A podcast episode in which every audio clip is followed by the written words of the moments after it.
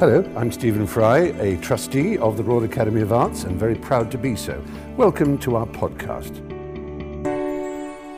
I'm delighted to introduce today's lunchtime talk by Dr. Natalia Murray, which explores how visual art was used to propagate revolutionary and communist ideas in the aftermath of the Russian Revolution. Natalia is an associate lecturer in 19th and 20th century Russian art and a freelance curator.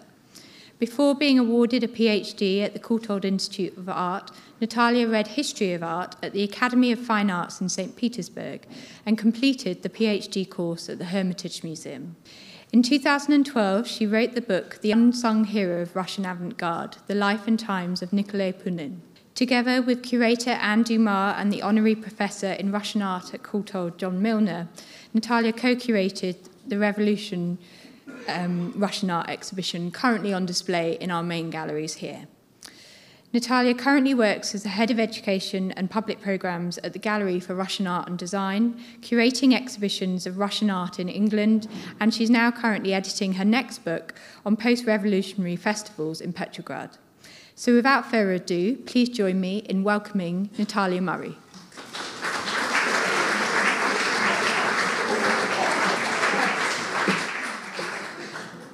Thank you for the introduction. Today we will try to answer the question if um, revolution was more useful to art or art to revolution. Uh, it doesn't have a straightforward answer, but hopefully it will be a bit clearer in the end of the uh, talk. Um, so, first of all, it's important to say that um, victory on the art front um, may be probably the one of the most substantial elements of the Bolshevik victory. Uh, most artists, writers, and musicians greeted the idea of revolution, um, uh, and they thought it was um, it would bring them uh, freedom, uh, and uh, they will be able to finally um, do whatever they want to do and uh, express themselves fully. And uh, in his article for the Royal Academy magazine uh, back in the USSR, Martin Sixsmith compared artist romance with the revolution with the love affair. The journey from the initial useful passion that overwhelms caution and sense, and which would lift artists to the heights of creation, followed by love's trials, the niggling suspicions, and the dawn of mistrust. When doubts surfaced about the purity of their love objects, they forced themselves to suppress them. When the faults of the regime became manifest, they looked away. In the end, the revolution turned against them. So I think it's quite a good comparison between um, romance of artists with the revolution and the love affair, because that's in the end what, what happened. Um, so the love affair, which started so well, in the end um, uh, finished with sort of betrayal of um, uh, the Soviet government of the artist. Um, but let's start from the beginning. Um, the abrupt and radical changes, both political and ideological, that took place in Russia following the October Revolution, of course, led to collapse of existing cultural infrastructure.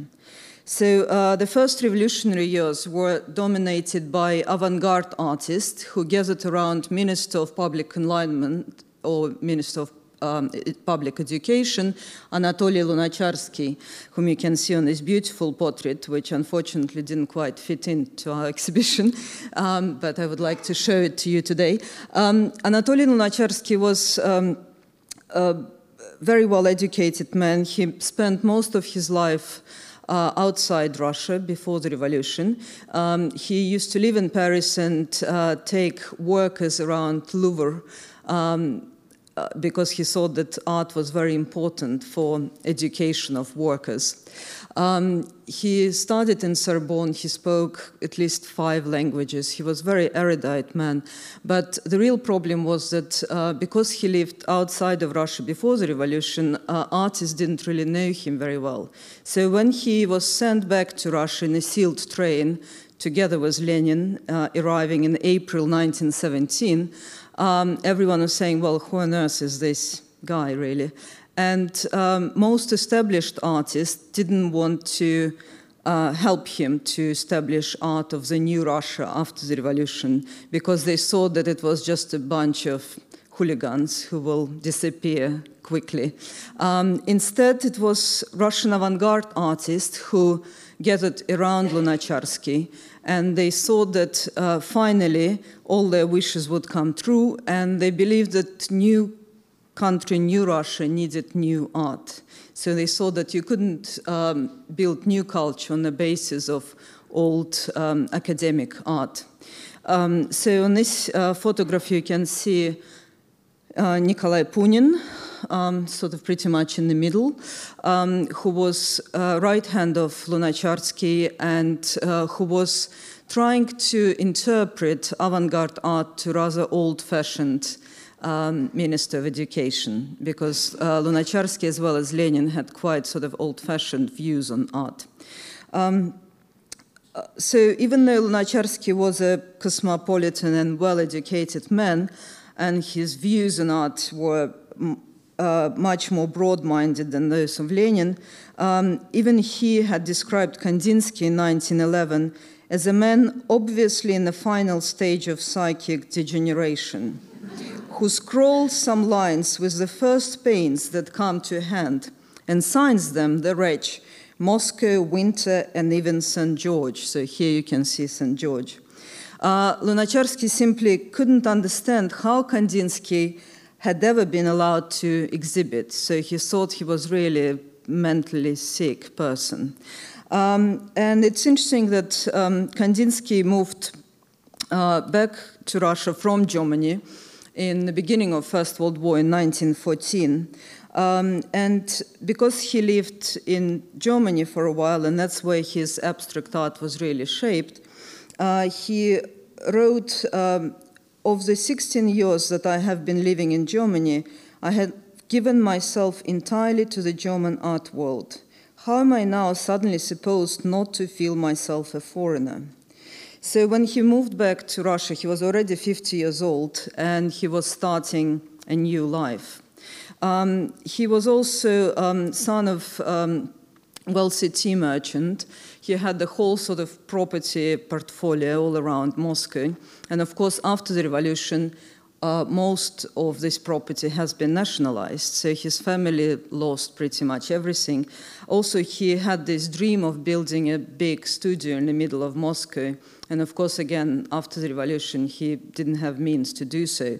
So he hardly painted, and we managed to include in the exhibition two of his paintings of this period, uh, which are actually quite rare because instead uh, he dedicated himself to teaching new art to workers, um, uh, young champions of um, Russia, New Russia. Um, he also used to publish uh, um, articles, he gave lectures. Uh, he managed to publish his autobiography called Steps, which was quite a feat in uh, starving Russia during the Civil War. Um, uh, this book apparently included 25 reproductions uh, from Kandinsky's paintings from 1902 1917 which was really an amazing achievement at the time of paper shortages.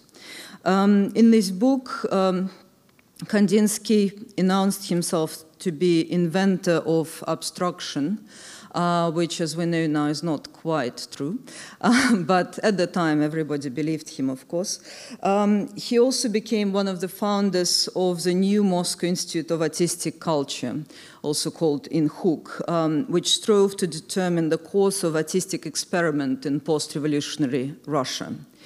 Um, but Kandinsky's romance with the revolution didn't last very long. Um, and in 1921, he was invited to teach at Bauhaus in Germany, and he left Russia. He never came back.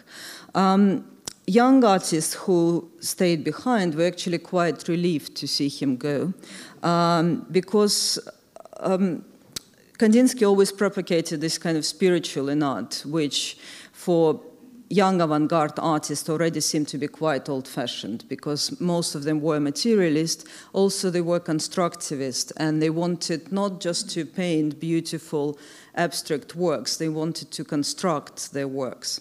And one of the young um, artists who worked in Russia at the time was Lyubov Popova, uh, who used to paint on plywood because for her, um, again, constructing works and material was very important.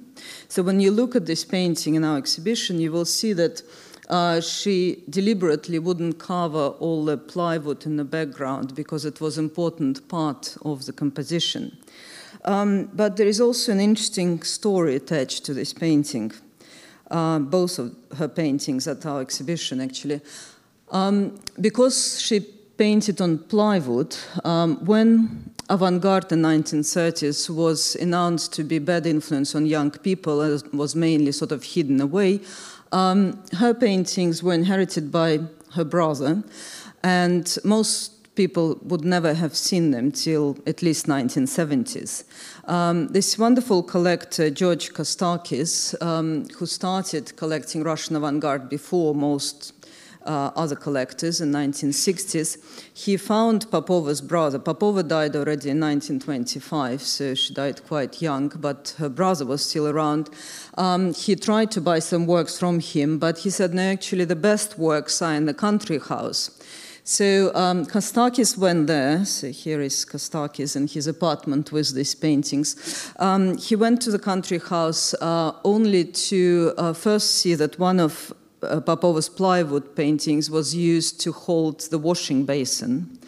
And it even when it was worse when he came out into the garden and noticed that um, this beautiful painting, which you see in our exhibition, uh, was used instead of one of the windows in the garden shed.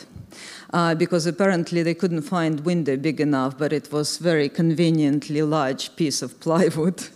Um, so he wanted, of course, to buy it from them, and they said, no, no, we won't be able to find such a big plywood anywhere else. So he rushed to Moscow, found replacement plywood, and exchanged it. Of course, now this painting would be worth several million pounds. It was quite a clever move. Um, George Kostakis was collecting all these works in quite small flat in uh, Moscow, uh, and then when he was um, pretty much thrown out of Soviet Union in 70s, he was also forced to leave most part of his collection uh, in Moscow um, and give it to the Tretyakov Gallery, where you find all of these works now. Um, there was a similar situation with another avant-garde artist, um, Ivan Klyun, who was one of uh, Malevich's students, and um, he was also um, quite popular in 1920s and then deliberately forgotten later. Um, with Klyun, it was sort of similar situation because um, uh, when he moved out of Moscow early in the Second World War, he left his works in the care of his lodger. And uh, finding herself short of space, uh, she used to put Klyun's work outside um, the house, and uh, local children would use them to build tree houses and stuff like this. So, uh, not many of them have survived. Um, but uh, one of these works that was in Kostakis' collection, when he took it to conservators, um, they discovered that because it was done on quite sort of thick cardboard, between the layers of cardboard, Klyun have hidden some Tsarist banknotes uh, because he obviously thought that they could still be useful one day. So you never know what you may find in Russian Orthodox paintings. You know, lots of surprises um, beheld.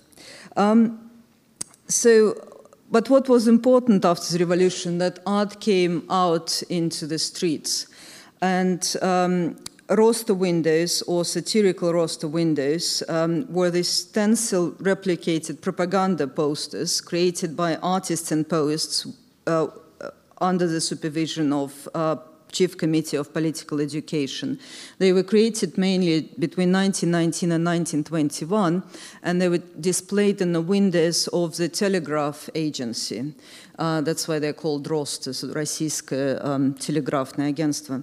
Um, and they were usually um, displayed in windows, that's why they're called uh, windows, um, ROSTA windows, and it was, of course, very direct form of propaganda because it was quite difficult to bring workers to see paintings in the museums, but of course they couldn't avoid seeing these posters in the windows going past them. And again, in our exhibition, you will see some of these um, wonderful works. Um, some of them were more sort of uh, non-figurative than others, uh, but uh, they were very popular as form of propaganda after the revolution.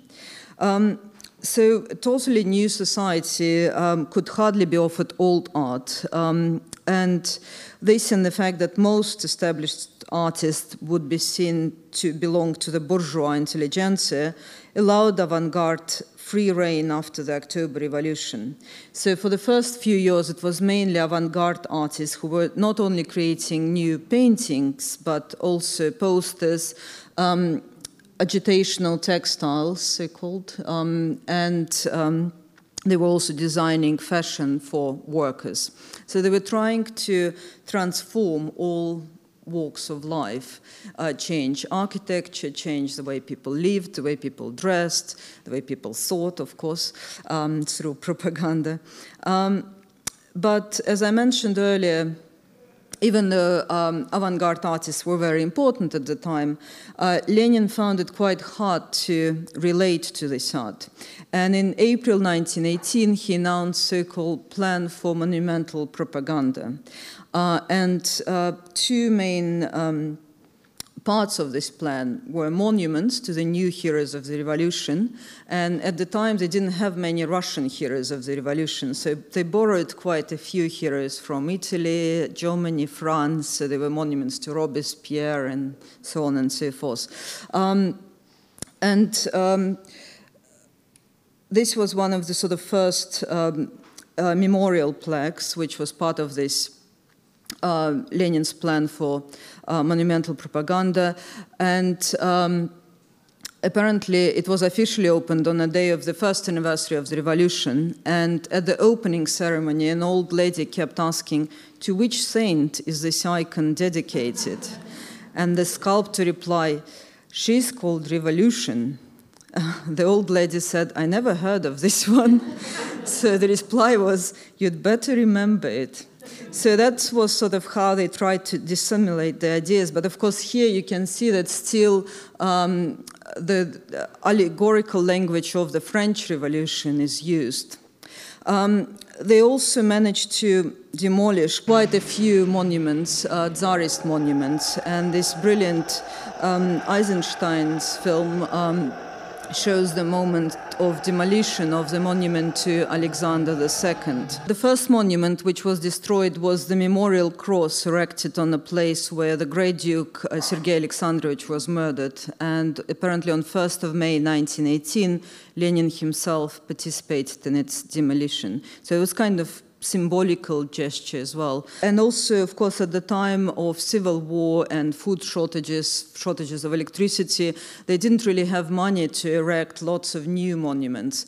And even the ones they did, they were made of temporary materials, so usually gypsum and wood, so they haven't survived for very long, just a few months usually. So um, by the first anniversary of the revolution, only nine monuments had been erected instead of the 40 promised. Um, and often uh, they quite cleverly used uh, the old uh, Tsarist monuments uh, and transferred them to the new kind of propaganda. So here you can see Romanov obelisk, um, where names of Russian Tsars were replaced by names of 19 revolutionaries from all over the world. So it was quite interesting, kind of rewriting history, replacing Tsars with revolutionaries. Um, and um, the list was uh, compiled by Lenin himself. But it's even more interesting that in 2013, the revolutionary obelisk was replaced by the replica of the pre revolutionary one, and that Tsars were resurrected and revolutionaries taken off. So it's quite interesting how, um, in this sort of um, 100 years, uh, the history has been rewritten several times, and they still keep the obelisk because it's, you know, it's granite, it's good to reuse it, so it's quite a good example of recycling history. Um, this was uh, the, the, first monument in the fulfillment of Lenin's plan. Uh, it was bust uh, to 18th century Russian author and social critic who was arrested and exiled at the time of Catherine II, um, Alexander Radищev. And uh, it was placed in a symbolic hole made by revolutionaries in the fence around the Winter Palace in Petrograd, and also replica was uh, placed in Moscow. Um, and um, apparently already in January 1919, uh, the Red Guard who was looking after Radishchev bust reported, I would like to report to the superintendent that today, during my duty at 5 a.m., the monument to the comrade Radishchev on the corner of the uh, former Winter Palace uh, fell down and broke into pieces. So as I mentioned before, they usually survive for just a few months. Um, in Moscow, it managed to survive almost 20 years, but similar busts were often uh, stolen by hairdressers and used to display wigs in their windows. Um, so they could be quite useful, these monuments, even if they're really quite poor artistic quality. Um, so uh, here is monument to Garibaldi. As I mentioned, they were not all Russian heroes. Um, altogether, between 1918 and 1920, 25 monuments were put up in Moscow and 15 in Petrograd. Um, and apart from easy to relate to realistic monuments, uh, a few more sort of symbolic cubist uh, sculptures were made as part of the same plan of monumental propaganda. And when you come to the first room of our exhibition, you see Mukhina's sculpture with this torch of the revolution. It was also supposed to be part of Lenin's plan for monumental propaganda. It was never actually realized because it was too cubist, um, and Lenin couldn't quite understand what it was about. Um, this one also uh, uh, was kind of built but never even open to the public because apparently Moscow um, cab drivers uh, said that it was carrying horses. um, and people couldn't quite understand it and they found it too peculiar and too allegorical. Um, so it was removed and destroyed even before the scaffolding was taken down completely. Um, this, this is quite a funny story, so I wanted to tell you about it. I'm sorry about quite poor quality picture, but it's the best one can find. Um, uh, this uh, monument called Liberated Labor. It was um, erected in this um, island, Krestovsky Island in uh, Petrograd, which was name of St. Petersburg at the time. It was the place where a lot of aristocrats in St. Petersburg used to have their dachas. It's a nice sort of part of St. Petersburg where now a lot of um, new Russians live. Um, and uh, after the revolution, they decided to give these beautiful mansions to the workers, of course, as their recreation houses. And uh, Bloch was commissioned to build this um, figure to liberated labor um, at the entrance to this island. And of course, he wanted it to be much bigger than Michelangelo's David. It was very important that it's bigger, better.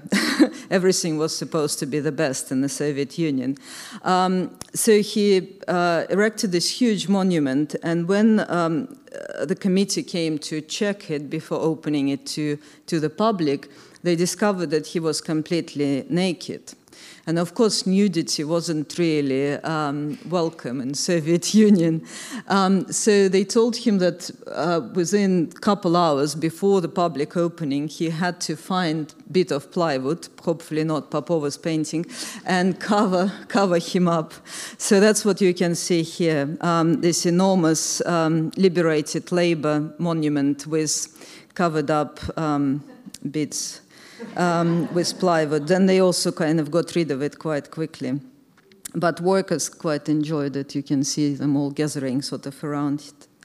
Um, another part uh, of Lenin's plan for monumental propaganda was decoration of um, streets and squares of all the major Russian cities.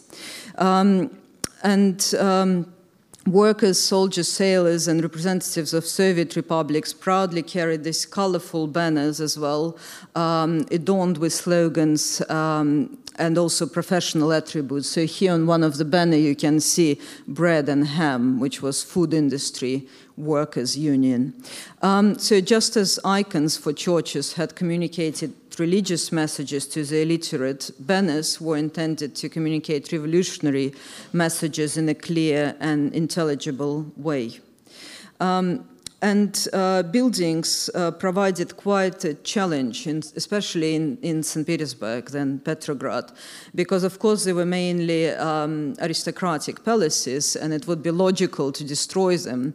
But um, well, first there was sort of uh, quite good committee for preservation of palaces, which was quite active after the revolution, and they managed to preserve most buildings in the center of St. Petersburg. But uh, instead, they decided to come up with this compromise covering the facades with um, uh, banners and um, panels which represented new, often avant-garde art. So here you can see a former Mariinsky Palace in the middle of St. Petersburg. If you've been to St. Petersburg, you will recognize that St. Isaac's is just here. Um, and it's covered with these works of avant-garde artists. Um, and uh, Nathan Altman was entrusted with decorations of the Palace Square, the main square of St. Petersburg, um, where revolution supposedly happened. Um, uh, and uh, he produced this quite sort of cubist decoration. So he surrounded the column in the middle of the square with this kind of revolutionary flames, which was symbolized by cubes. Um, he also um, covered the facades with the posters. And because it was November and there were no leaves on the trees, he came up with this plywood structure to make it a bit more jolly and green. And it says on it, uh, Proletariat of the World, Unite. Um, and Altman apparently explained that. Um, uh, he closed his eyes on architecture for the sake of creation of festive, cheerful, rebellious, and revolutionary mood unusual colors which were introduced to the city decoration by Altman for the first time were haunting imagination and inspired an emotional boost. Um, they were quite well received, but of course, nobody could quite understand the message in Altman's propaganda.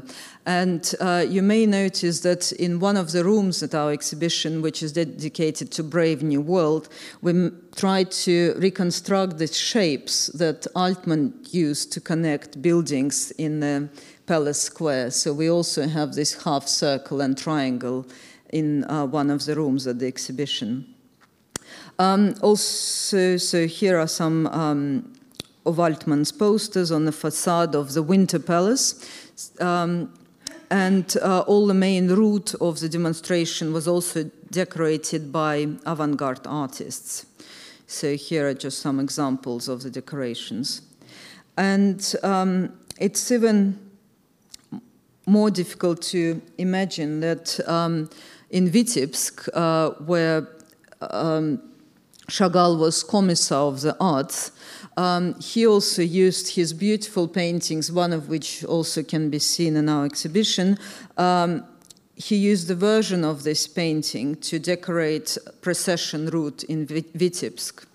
And um, it's quite hard to really imagine this quite sort of intimate depiction of him and his beloved wife, Bella, decorating the route of the demonstration.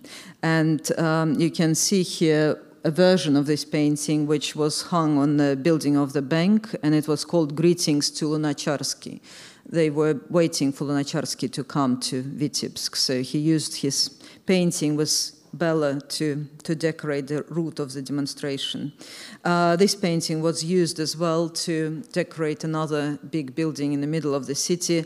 Um, but of course, you can imagine that. Uh, as beautiful as these paintings are, they were not really very useful as form of um, propaganda painting and uh, decoration of buildings. Uh, so when Malevich came to Vitebsk in 1920, uh, very soon uh, most of Chagall's students moved to Malevich's workshop. Uh, Malevich created a new group of artists called UNOVIS, which is abbreviation for establishers of the new art. And he wanted to create a new man um, and he gathered around him students aged between 16 and 18 who were eager to design new forms of the world as the sign of suprematism, which was Malevich's style. Uh, back in 1910, Malevich wrote, I'm the alpha of everything, for worlds are created in my consciousness. He regarded himself as a messiah proclaiming the good news of suprematism, and he built the relationship with his student uh, after those of Christ and the apostles. And students often uh, used to wear his black square on sleeves and they would sign the paintings with little black square as well. And uh, you know um, Malevich's student Nikolai Suyetin by his beautiful porcelain, some of which you can also see at the exhibition. Um, so when Malevich arrived to Vitebsk, um, his workshop was very popular with students, and they also used to decorate um, houses and even trams in Vitebsk. So you can see that um, this form of propaganda was probably uh, still not very uh, eligible, but at least brighter and much better for monumental art than Chagall's beautiful paintings. So here are just some examples of how Malevich and his students used to decorate buildings in Vitebsk. Um, and at the same time in Petrograd, um, on 3rd of March 1921, several artists founded their own museum of contemporary art, uh, which was the first uh, museum of contemporary art in the world. It was the first to open and the first to be closed down.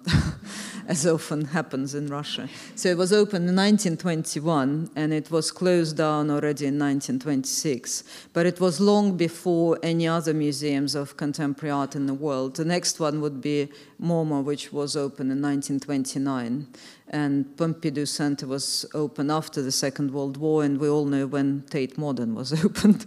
we still remember it even.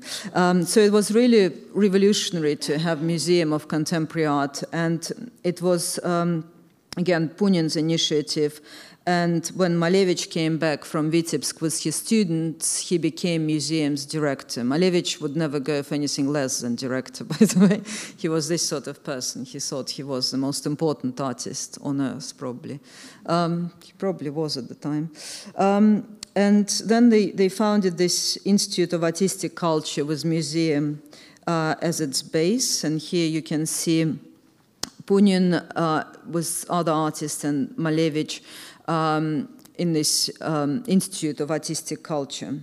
Um, so they, they studied laws of visual perception and uh, they tried to kind of find out what turns um, the artist from the realist into the impressionist and from impressionist into cubist. Um, so here Malevich was working with uh, another giant of Russian avant-garde, um, Vladimir Tatlin, who also worked at the museum. And they were jealous rivals, and rather inconveniently, uh, they lived opposite each other in the, sort of the same building as the museum.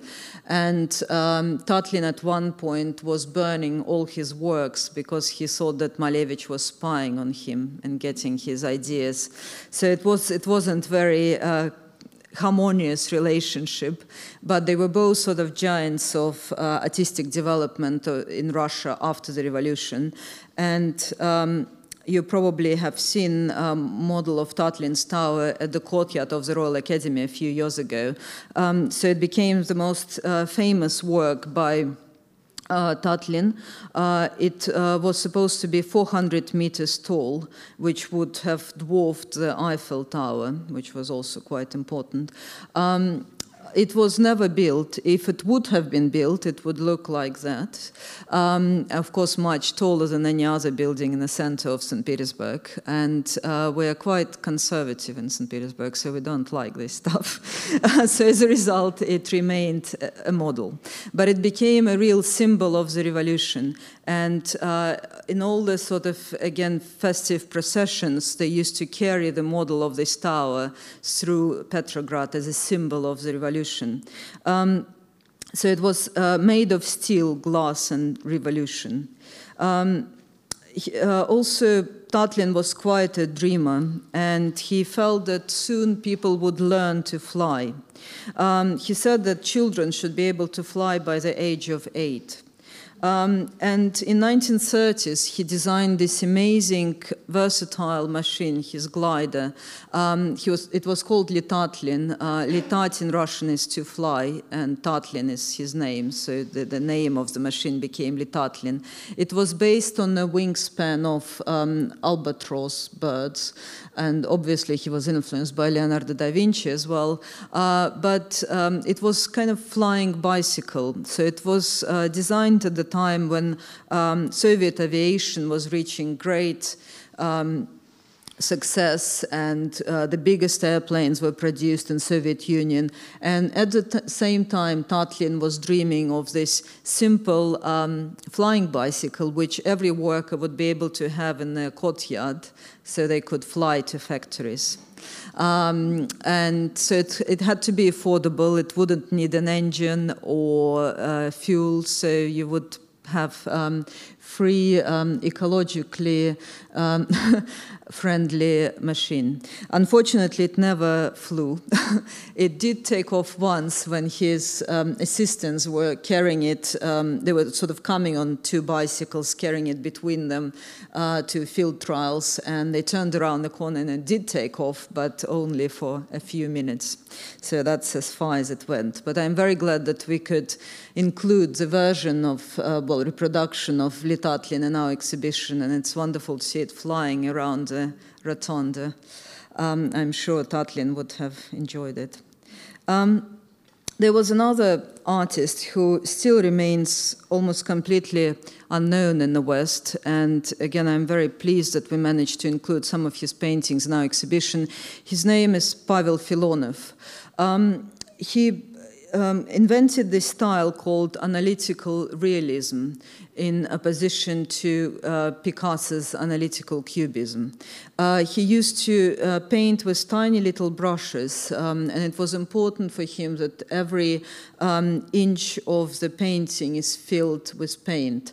Um, so he, he said that paintings develop like um, human body, uh, and every atom had to be um, painted.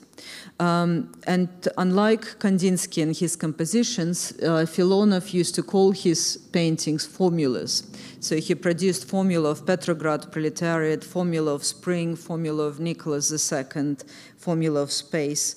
Um, and um, this beautiful painting um, what, what, uh, what, it tries to depict is that proletariat is a sort of collective working class, and it's made from many different fragments which hang suspended in different sort of axes um, of rotation. So here you can see spinning wheels of machinery with details of signs and figures suspended in this kind of mechanical world. Um, there are also glimpses of sky which uh, emerge from the visually chaotic background, and there are houses and towers appear to be at the point of collapse or perhaps rebirth. Um, there is this soft blue um, and sometimes white kind of spiritual light um, which um, comes from the sort of top of the painting, as though um, there is a religious figure in um, some more sort of uh, realistic academic painting. So the shapes of ghostly figures and heads turned to look upwards add to this feeling of worship to unseen higher power. So it's this um, higher power which you can't see, but all the workers are kind of praying to it and praising it. Um, so it's power of the revolution, of course. Um, this painting is uh, as close as Filonov ever came to almost total abstraction. It's called Formula of Spring, and it was influenced by aerial photography, which was first used during the First World War. And Filonov actually fought in the First World War, and he knew about aerial photography, and it very much influenced not just Filonov, but also Malevich, uh, who invented suprematism with these uh, shapes floating in space. So it was a real uh, eye opener for a lot of avant garde artists. And um, they uh, suddenly could see Earth from above. So it was kind of God's uh, view of Earth. And that's exactly what Malevich is trying to show in this painting, which again you can see in our exhibition. Um, and when you know that it's connected with aerial photography, you look at it from a different um, perspective. Um, he also had the biggest group of followers. Um, he had 70 uh, young artists who were his students, and they formed this group called My Masters of Analytical Art. Um, and um, Filonov was um, he was quite a dreamer. He refused to sell any works to foreign collectors. Um, he believed that all his works should stay in Russia and form this museum of world flourishing. Um, so uh, his wife, he mainly lived on his wife's pension. Um, and at one point, uh, his wife was writing that at the time when he refused to sell his works to American collector, I was patching up the last pair of his trousers. So he was this kind of saint of Bolshevik Russia. He hardly ate anything. He was painting 14 hours a day. And of course, uh, by 1930s, nobody needed his art anymore. And he tried to um, go for compromise and he tried to paint workers at Putilov factory. But, um, you know, artists like Filonov found it difficult to lie. So it's still not a positive, exciting vision of workers at the factory. All these workers look like robots. They look pretty much like the tractors that they're creating. And uh, he also painted Portrait of Stalin in 1936. Um, which of course was immediately rejected uh, because again stalin here is not um, kind father of humanity. He is quite vicious and his eyes have all this sort of horror that um, he inflicted on people already by 1936 it was you know mass arrests and um, atrocities that followed. Um, but nevertheless filonov painted in his favorite style um, of analytical uh, realism even in 1940 uh, he just couldn't sell his work um, so uh, when avant-garde was prohibited um, you could still paint in this style but you had to um, live on your wife's pension. Nobody would buy your work. So it, it wasn't kind of, you, you were allowed to do what you wanted as long as you wouldn't exhibit it. And uh, Filonov's one man show was supposed to be opened at the Russian Museum in 1929 and it hung in the rooms of the Russian Museum, but it was never open to the public. So 1932 exhibition, which inspired our exhibition here, uh, became the last um, showcase of Filonov's work. He was given by Punin the whole room at the 1932 exhibition, which was the last time when he could exhibit this beautiful work. Um, so uh, for the first time in Russia, um, after the revolution, uh, avant-garde was um, at the forefront of all the sort of artistic developments. Uh, but uh, soon it had to surrender to more self-explanatory realism. Um, and uh, of course, if you think of uh, propaganda where, and the state where um, art doesn't have any art market and the only commissioner of art is the state, of course, this sort of form of art uh, was much more popular because it was self explanatory. There were no hidden messages like in this beautiful painting by Filonov, for example. Um, so authorities didn't have to fear of any kind of um, underlining uh, meanings. Um, so avant garde has been denounced as a national disgrace, and by 1934, art of all kinds had been rendered totally subservient to the purposes of the state. So it was um, to state uh, uh, this way absolutely until Stalin. It, it, was it would stay this way until Stalin's death, and in a slightly milder form until mid 1980s. So till sort of mid 1980s, uh, people hardly knew about avant-garde. So it's um, quite interesting that it started as a um, main kind of artistic production of the new country, and then. Um, in the end, was completely betrayed by the new state and um, stayed um, in complete kind of oblivion till mid 1980s. So I'll probably finish here. Um, and I hope you have lots of questions.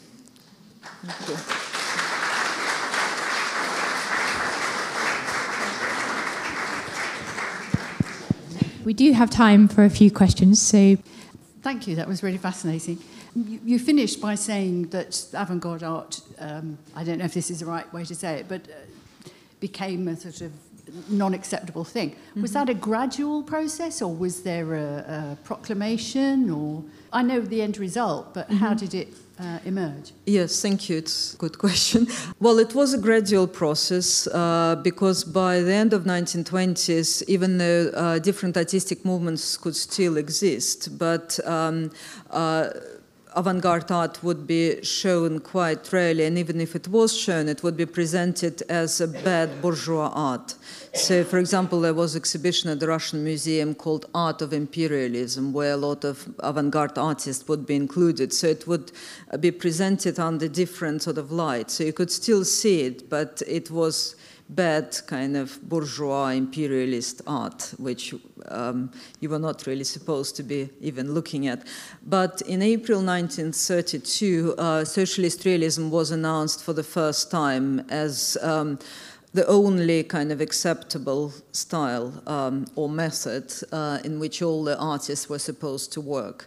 Um, it first was Im- implied to literature rather than visual art. By 1934, all the artistic movements were closed down and um, replaced by Union of Artists.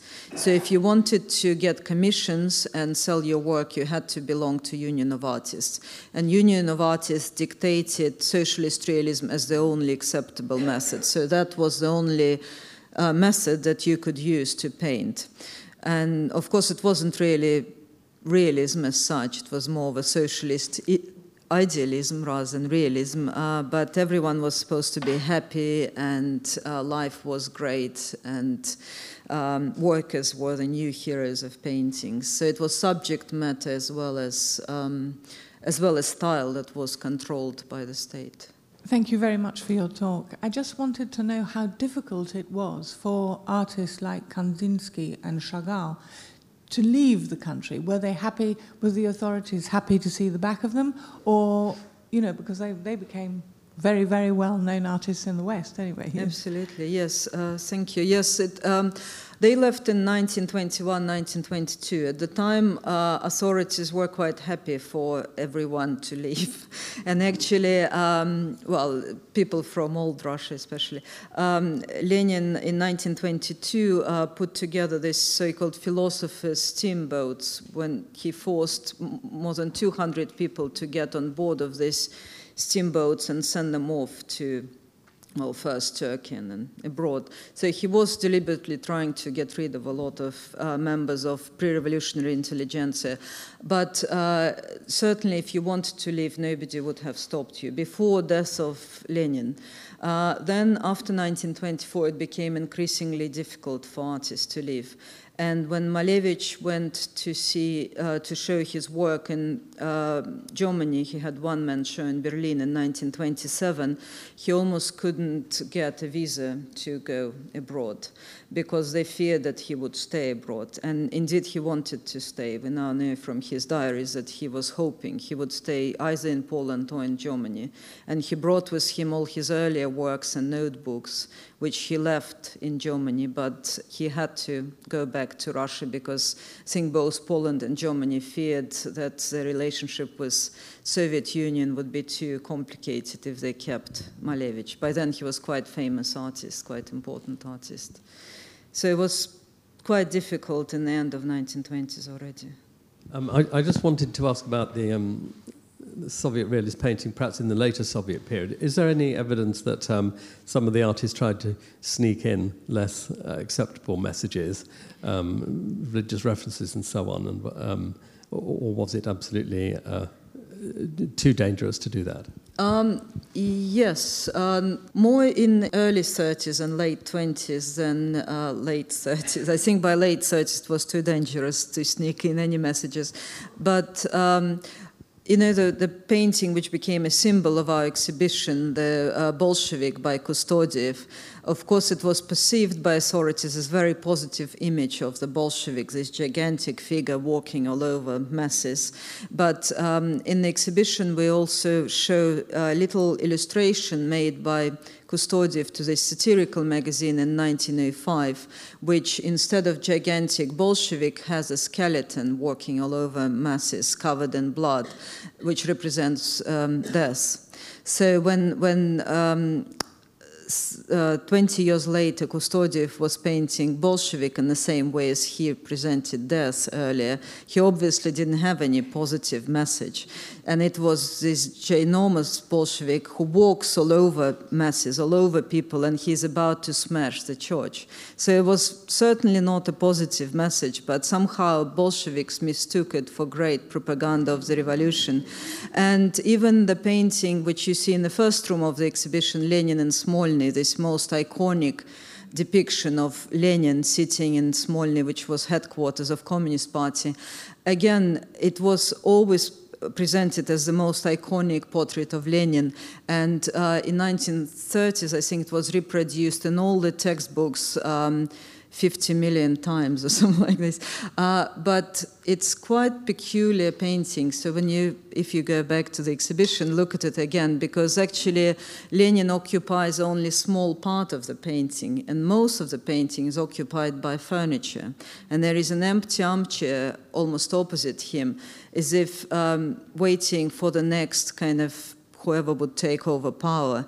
And uh, we also know that Lenin, before he died, he wrote his last will, uh, in which he explained that uh, none of the um, Communist Party leaders, none of them were fit enough to take over leadership. And said especially Stalin should never be a leader of the Communist Party. Of course, his will was announced to be a forgery by Stalin. Uh, but in this painting, it's possible that he is about to write his will. And there is a chair just behind his shoulder, again empty, but as if artist is saying that someone is sitting there looking over his shoulder at what he is about to write. So this painting, which nobody even ever questioned it till probably just last year when uh, art historians in Russia suddenly started to re-evaluate it and uh, try to understand why, if it's portrait of Lenin, it's mainly portrait of furniture rather than Lenin and what it all means. So there were these hidden messages that unless you know about them, you probably would miss them and think it's great propaganda portrait. Uh, what about such artists as um, maybe um, Deineka, who was quite happy with socialist realism and he was, you know, true to himself. Uh, there was no conflict. Mm-hmm. Um, so, what would you say about him? Yes, um, Deineka uh, was, of course, young generation of artists. He he wasn't this pre-revolutionary artist who had to adopt to the new reality, and um, he always worked uh, in a country with. Um, uh, where only state would commission work. So for him, it was absolutely normal to work for the state.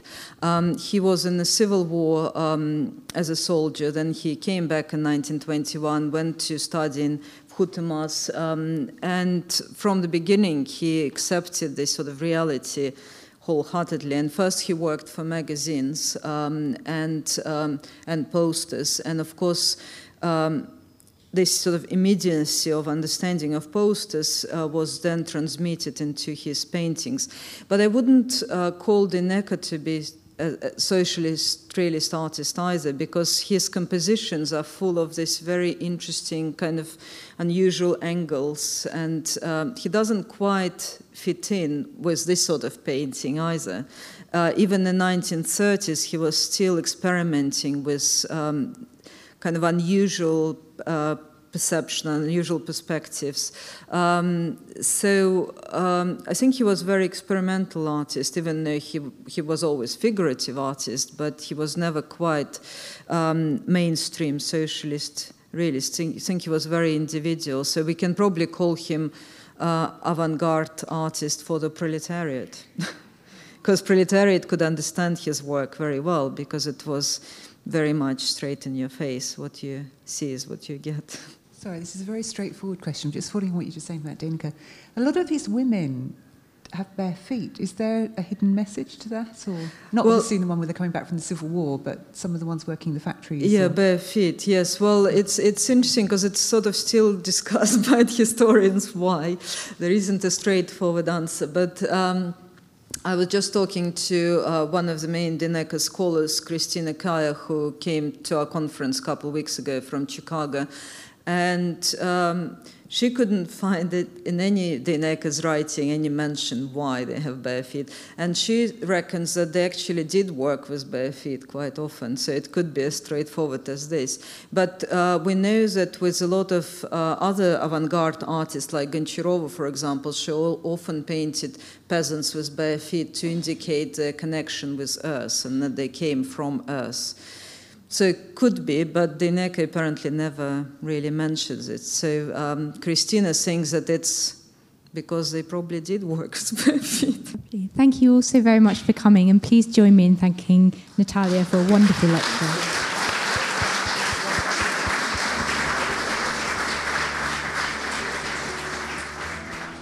Thank you for listening. For more information about the Royal Academy, please visit www.royalacademy.org.uk.